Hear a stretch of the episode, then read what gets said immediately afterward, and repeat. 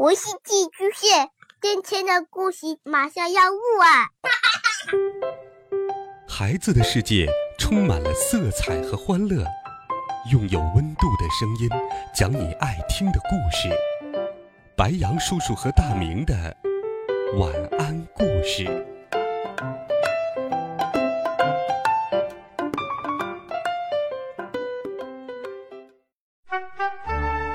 小朋友们、同学们，大家好，欢迎收听白羊叔叔讲故事。今天，白羊叔叔继续给你讲第二十三集《绝顶》。放学回家的路上，我心里极度不安，担心人们会不断为了让自己比周围的人更加聪明而选择吃更多的聪明饭，大家将会陷入恶性循环之中。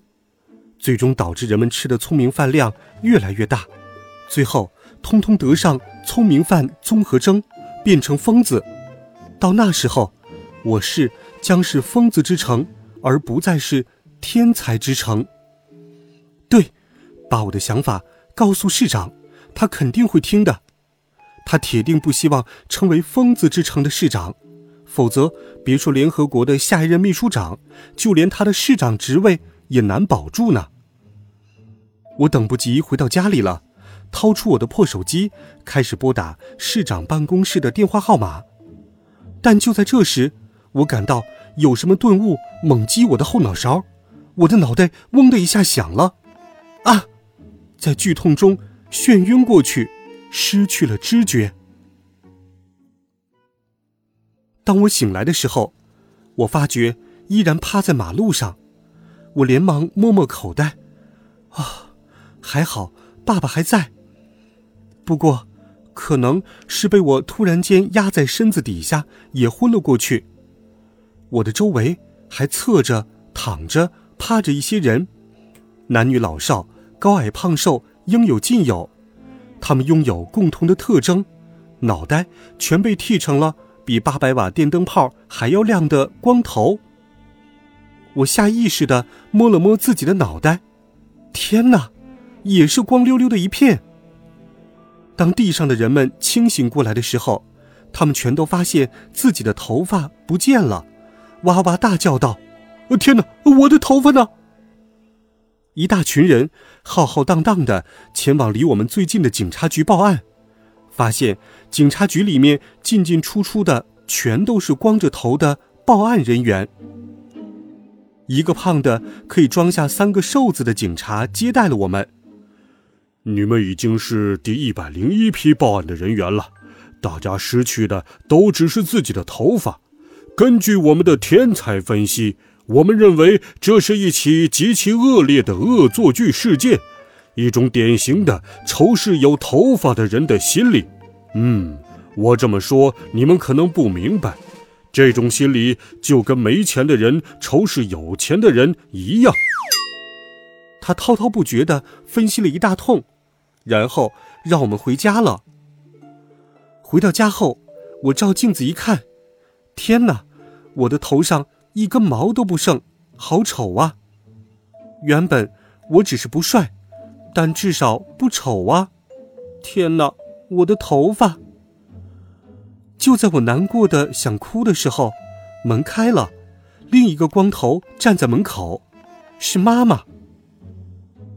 爸爸悠悠然的醒过来，看着光头的我们两母子，大笑道：“呵呵呵，今晚我们家可以不用点电灯泡了。”妈妈瞪了他一眼，爸爸顿时收敛，出谋划策道：“呃，你们忘了，我们楼下的楼下的楼下不是住着个卖假发的吗？呃，不要紧，先去买两顶吧。”妈妈做河东狮吼：“假发！”假发能有我的三千青丝那么美丽优雅吗？爸爸被妈妈镇住了，一句不敢吭。我正在喝水，差点没被水呛死。妈妈确实有过如她所描述的三千青丝，不过我只在妈妈年轻时的照片上见过。在我的记忆中，妈妈的头发就是乱七八糟、鸟窝枯黄的，像稻草。不过。人在失去之后，总会夸大自己曾经拥有的东西的美好。就像我现在，就觉得我变成光头之前是多么的少年英俊、玉树临风。不过，妈妈很快接受了光头的事实，同意暂时用假发来当替代品。妈妈派我到楼下去通知那个卖假发的人，将所有的头发带上来，让他挑选。他这样做，一是因为他不想光头出门，另一个重要的原因是那位卖假发的家伙曾经招揽过妈妈无数次买他的假发，但妈妈都不屑一顾。我敲卖假发家的门，我估计一直生意不好的他，凭空多了两笔生意。很可能会对我感恩戴德。门敲了很久，但迟迟没有人来开。这时，一个西装笔挺的光头从楼下走上来，边上楼梯边问我什么事情。我仔细辨认了很久，才发现来人就是那位卖假发的家伙。他以前穿着邋里邋遢的，跟要饭似的，现在怎么就鸟枪换炮了？我向他说明我的来意，他耸耸肩，表示无能为力。这两天假发卖疯了，我发财了，明天就要搬家了。你看我自己的那像地中海一样快掉光的头发，都卖了。八万八千八百八十八元，还是老主顾，我推不掉，只好卖了。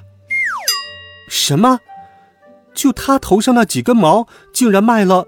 这么多钱？他牛哄哄地说。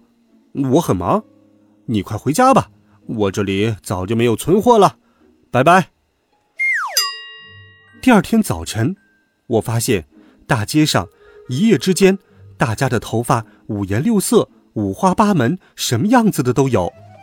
除了极个别是自己本来的头发，大多数人戴的都是假发。一些没有买着假发的，就用其他东西来代替，比如毛线。我头上的假发是妈妈花费了一个晚上的时间，拆掉了一件黑色的毛衣，勉勉强强做成的。她自己的也是，她叮嘱我一定不能丢了，要不然下次就成杂毛了。还有一些人光着头，他们的眼睛在地上寻寻觅觅，一旦发现长毛的动物，比如猫啊、狗啊什么的，全都格抓勿论。抓住之后，就用剃头发的推子推毛，做成假发，戴在自己的头上。猫狗的毛被抢光了，有人就去抓鸡、抓鸭，将鸡毛、鸭毛戴在头上。鸡和鸭的毛被抢光之后，人们看见猪也疯抢，不是想吃猪肉，而是想把猪身上的鬃毛剃下来戴头上。最夸张的是，有人。逮着了只刺猬，将刺猬的刺做成了假发，还美其名曰最新流行发型。哈哈，果然都是吃过聪明饭的，聪明非同凡响。人人都光头，这到底是怎么回事呢？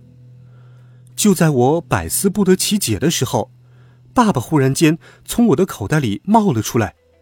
嗯，是聪明绝顶。我疑惑的问：“什么意思，爸爸？”爸爸向我解释道：“聪明这东西过头了，就容易掉发、秃头，也就是所谓的聪明绝顶。